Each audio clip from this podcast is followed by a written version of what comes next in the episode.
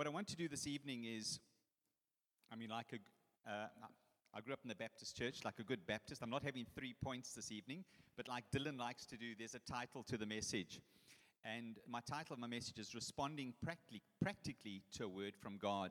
And I'm taking you back three weeks when Dylan preached that message where he uh, well, had a sermon and, that he had prepared, and God just changed it. I mean, I said to uh, Karen that, I said, in the prayer meeting, don't have any words that change the sermon. I've got to preach, preach off the cuff. I've got my notes all, already here. Firstly, I need to uh, state two things. I am the chief of sinners, as Paul says. I have come a long road, and God has done amazing things, but I'm not perfect, and I'm preaching. The second thing, I'm preaching to myself what God's done in the last three weeks. Dylan said the same thing. It's, you know, we, if we're not preaching to ourselves, uh, I think not that it's arrogance, but I think we need to realize that we don't have it all together.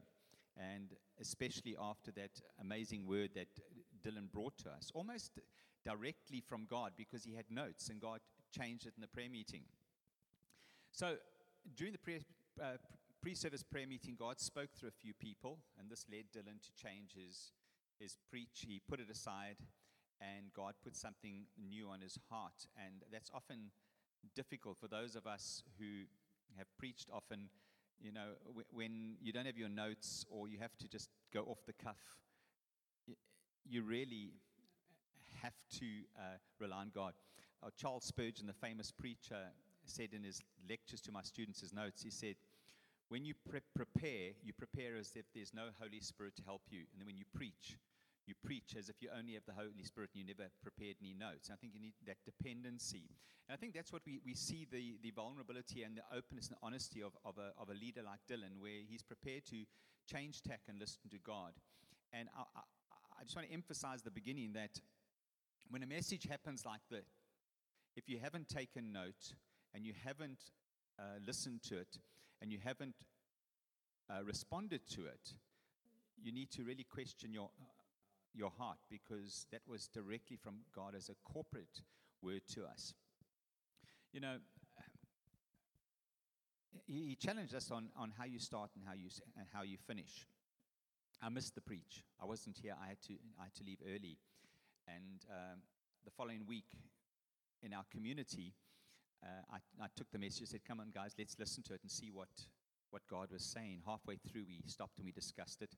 And then at the end of that, I, I challenged people. I said, you know, over the next week, examine your own hearts and see if God is saying something. And uh, I expected, well, God's going to do something. People are going to be introspective and look at it, look at the at the whole um, message. But I didn't realize that something remarkable would happen in my heart. Uh, a direct challenge to me personally it was quite a turning point, a transforming point. We, uh, we've s- struggled uh, throughout lockdown. Towards the end of last year, I got sick, and over Christmas, Josh Gen sort of uh, closes down. Everyone goes on holiday, and then the new year started. Things didn't go well, and we, had, we struggled. Then COVID, and then a whole bunch of things. So there was plenty of of uh, plenty of things that really robbed us of what God wanted for us. And in the pre service prayer meeting, uh, Karen mentioned that God had laid on her heart rest. And having that rest in the midst of the storm when things are really going on, often it's difficult. I mean, Jesus lay in the boat sleeping while the storm raged, and they had to wake him to say, hey, there's a storm raging. You know, and, and sometimes we need to be in that uh, position of rest. So I want to make a challenge to you. This is not a rhetorical question. You can put your hands up. How many of you take notes, listen to the preach again during the week, discuss it, take it to heart, meditate on, on the message? How many, how many of you do that? There's a few people who do that. Uh, and my question to you is how do you remember the message? I, I, get accused by my family of having a lawyer's mind, and I remember every jot and tittle and detail, and I don't uh, remember what was going on. So, my challenge to you is if we have a significant message, And I'm not saying my, my, significant, my message tonight is significant. I'm referring back to something that was really significant, saying, how should we respond? We heard from God through our, our, our elder, and uh, he brought the message. Now it's time for us. So, as I said, I'm preaching to myself as well. I've still got a lot of work to do. There's lots of, I've listened to his message seven times. Each time I listen to it, there's something more because it had that weightiness uh, of a message from God that doesn't always come, come through. Uh, you know, we, we find it so easy to sit in church, and I've got to raise my, got to raise my hand as a, uh, a chief of sinners again. And uh, we sit there thinking about supper, going to coffee with someone afterwards. Uh, we stress about the rest of the week. And, and we wonder how we're going to resolve things. And I, I do that. Phones are so easy to happen. You, you just got to quickly check a WhatsApp or an email that's come through. So, my question to myself was when I, when I listened to Dylan, was this message so transformational that it impacted me more than many other preachers over the years? Was it that transformational? Or did I take note of the message and listen to what God was saying to me personally through the message? And I had to give it a lot of thought because it, there was a response I had to make. And I had to, I had to think about it and say, you know, am I taking note? Am I listening? Let him who has ears, I've got rather big ones, let him, let him hear, and, or let her hear. And so often we don't listen to what God is saying. And in the, uh, the noise and the clutter and what goes on in the world, there's so, so much challenging us for attention. And my response was to God and not to another preach by Dylan. Something came through to me that said, I mean, I, I, I, made a list of things and I met with Dylan the next day and I said, Bro, I think I've got a preach coming on. He said, Well, how about weekend after next? I thought, Oh, oh my word. I didn't mean it like that. I mean, that's the, that's the result of this. And what I found was that obedience to God will always result in some form of change in our lives. Now, that ob- obedience might be a, a, small step, it might be a big step. You might have, have major issues in your life which you need to correct, that you need to make a big step. Others might just need to take a half step to bring themselves back into line with what God is saying and being obedient. So it was a big wake up call for me. If this was a significant word, then we need a significant response. I know in my heart, I can't, I, don't know what's going in, in, in the hearts of other people. But I know the significance of that word. It was bigger than just for me, much, much bigger. And, and so, my next question is Are you listening to God through God's mouthpiece, which just happens to be Dylan and mainly and other people who come in and, and preach? Are you listening to what's happening? If Dill spends a whole week preparing and listening to God and asking God what I should preach about, and then preach it a couple of times to Heike and then, you know, really pray about it, I'm sure, beyond a doubt, that there's something to that message that God wants us corporately to hear. Don't, don't give up personal responsibility that you need to seek God, read His Word, and allow God to speak to you through His Word. You, are not negating that and saying, Well, I'm just going to come sit in church, I'm going to take notes, and that's my weekly uh, message from God, hearing God's voice. No, it doesn't work like that. But there still is a responsibility for us corporately. How is God leading uh, us forward? And, you know, this places a huge responsibility on our elders to hear clearly from God. It puts the pressure on our eldership couples that we need to hear what God is saying to the congregation because we are taking the lead and leading people forward. And for us as members, it's not for us to worry about this responsibility uh, are they really hearing God for, for us? It's our responsibility to be obedient and listen to what God is saying. I mean, there's, there's plenty, you know, those of us have a, a, a military background, when we get told to jump, we don't say why, we say how high. I mean, that's the, that's the response of obedience. That story of the centurion who came to Jesus and he says, I'm a man under authority. My most favorite scripture, I have a, the background in, in, the, in the New Testament. I'm a man under authority. I tell someone to go and he goes.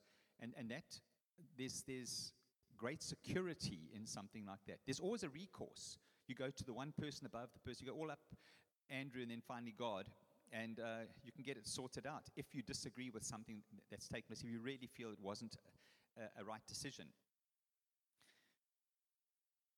So, after many hours of preparation, prayer, and seeking God, the message that our leaders bring to us, and then we sit, we have a sneak peek at WhatsApp, Facebook, check some email, whisper reminders to our spouses, think about other distractions on our minds, how we're going to sort out that conflict we had before we came to, to church.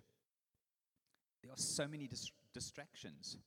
And what really, really ministered to me that time was young Rosie Jones. She's only 15, stood up and gave that prophetic word about distractions. That was a word from God. That wasn't a word from a 15 year old who might just want to have a say about something. Because we are distracted. I am distracted. I, I, allow the things, what's coming up. I have an online business. Uh, you know, will sales be coming in while I'm at church?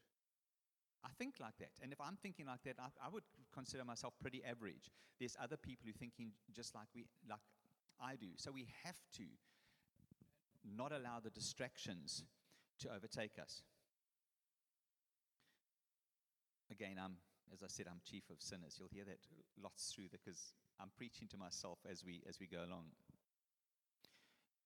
We do not always, as we should, sit there and think, what is God saying to me this evening through the message? What is God saying to me this evening through the message?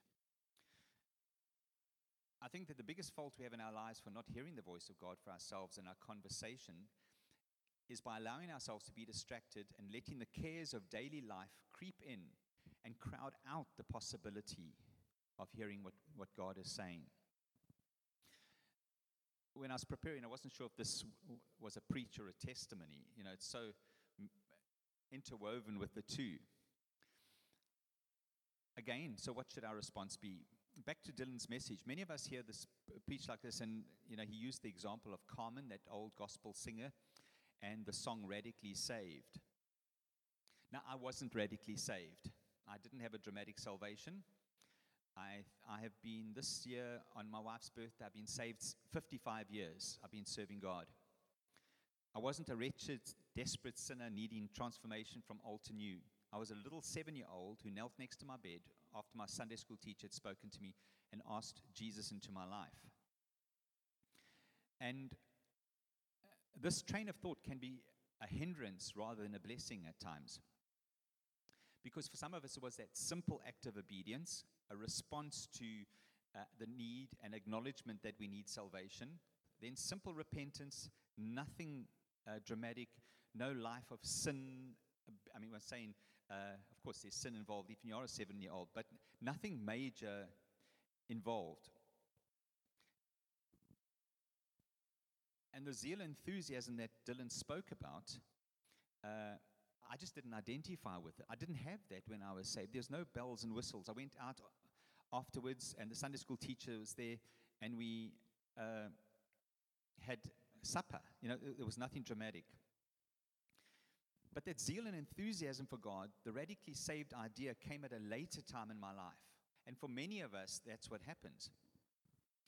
We grow into our salvation, we experience more of God, sometimes in radical ways. It might be a water baptism, baptism in the Holy Spirit, a missions trip. Uh, it might be a healing that dramatically influence us and, and, and create that incredible experience.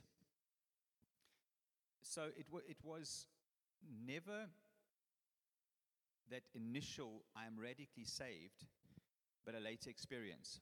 So, does that exclude you? Does that include you? I don't know if any people had that, that a similar experience, not starting your salvation experience with a dramatic bang. So, what should we be asking ourselves? Where, where was the last experience of zeal and enthusiasm.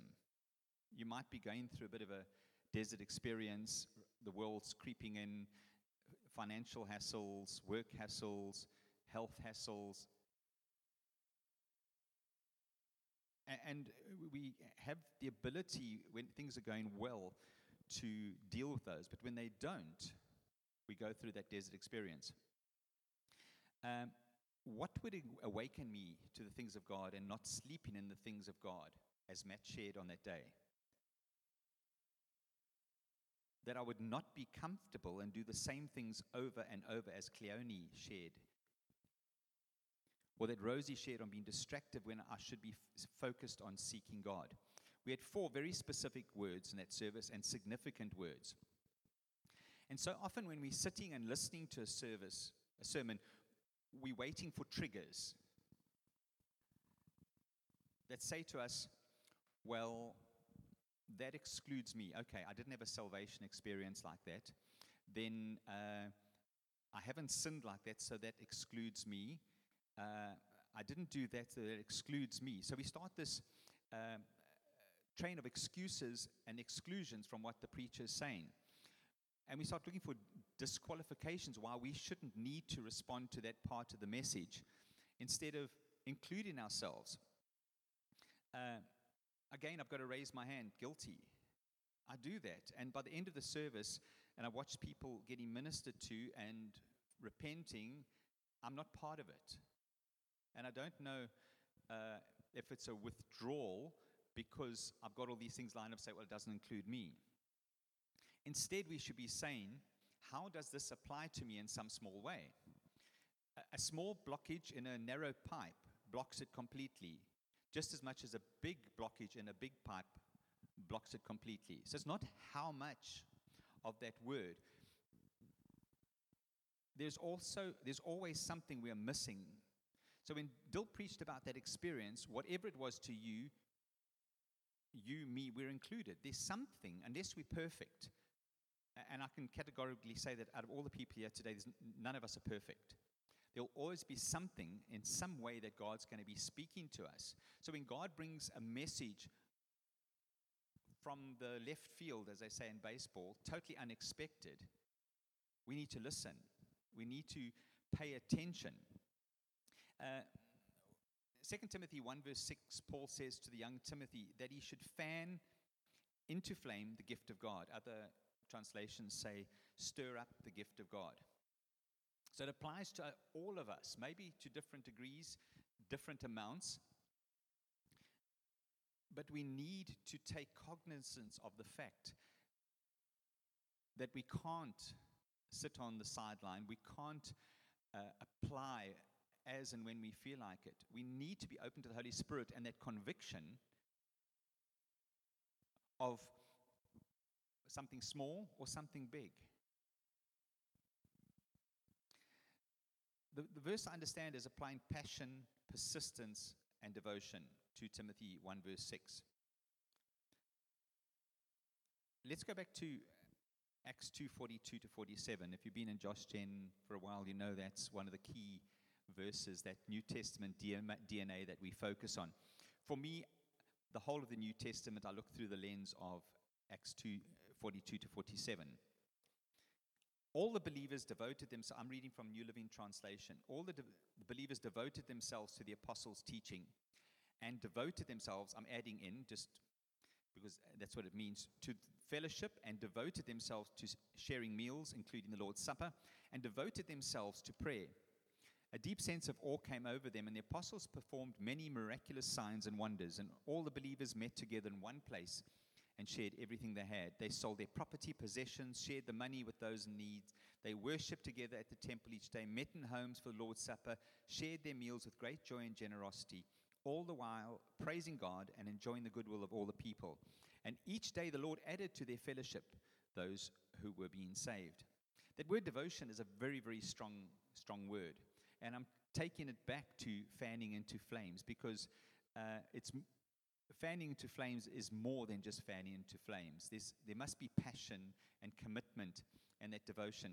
The dictionary definition of devotion, I've got a couple love, loyalty, or enthusiasm for a person, activity, profound dedication, the act of spending a lot of time or energy on something, the strong love that you show when you pay a lot of attention to someone or something, the use of time, money, energy, etc., for a particular purpose. This is displayed a lot in our daily lives.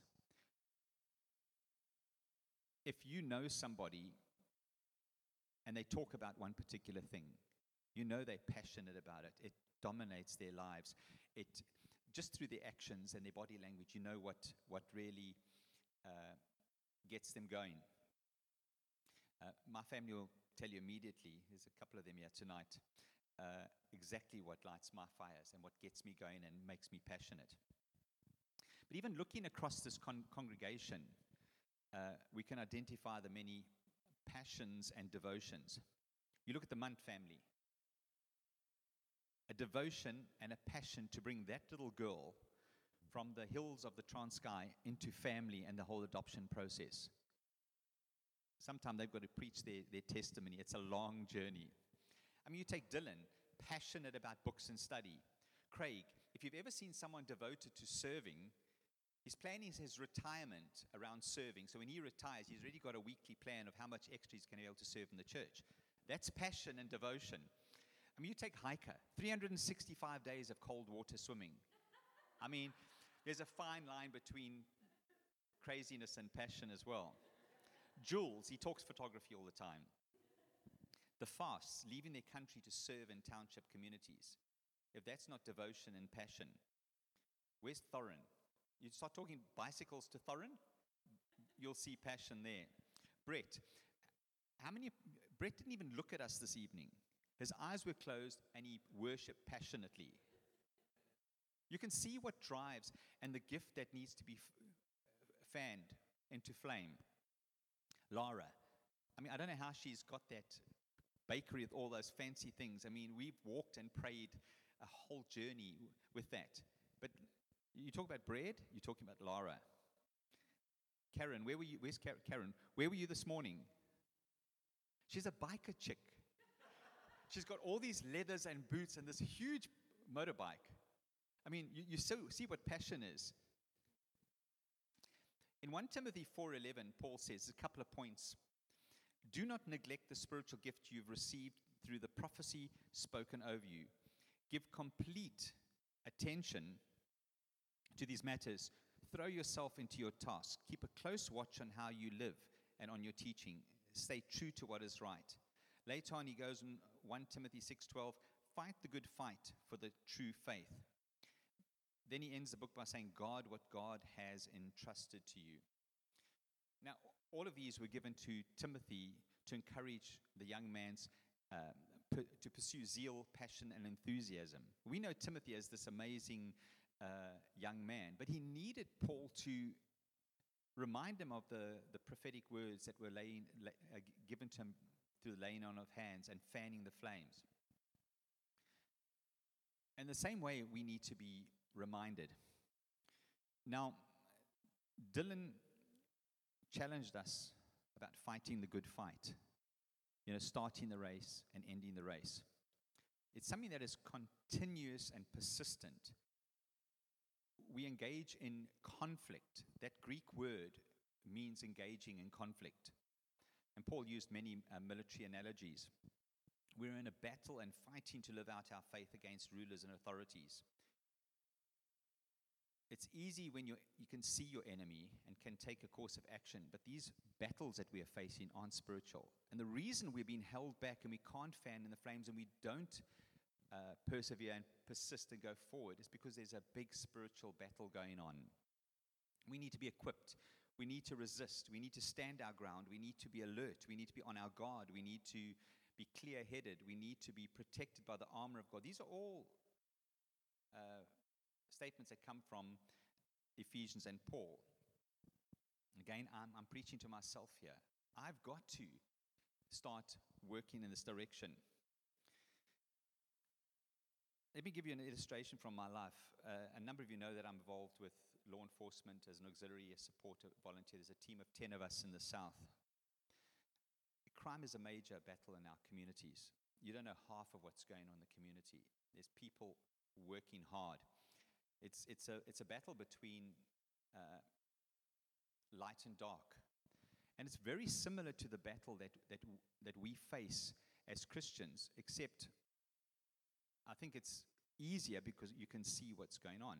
I mean, just in the last week or so, I mean, we've been involved in high speed chases after armed robbers, car thieves, active shooters, searching gangsters, taking off drugs. I mean, these guys who've got one thing in, in mind, and that's to commit a crime and destroy people's lives.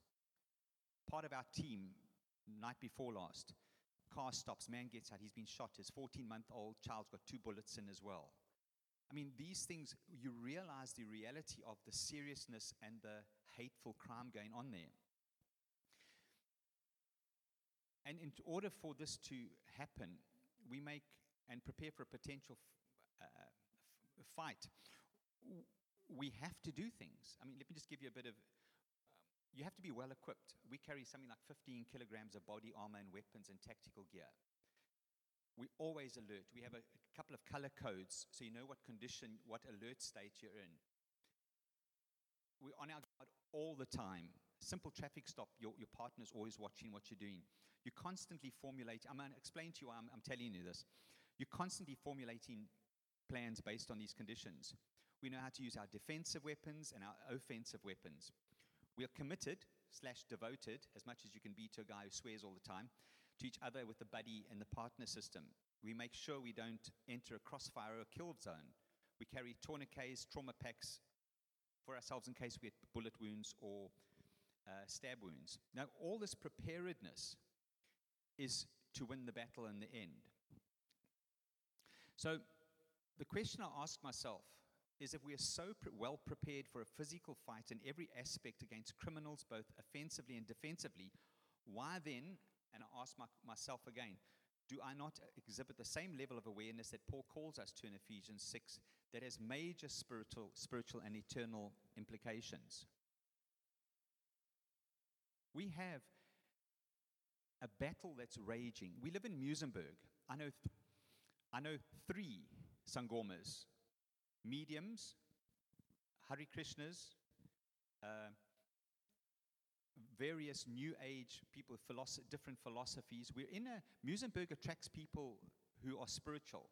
They've been disillusioned by the church. They've lost it with with Christians and uh, uh been treated badly. So they they're searching.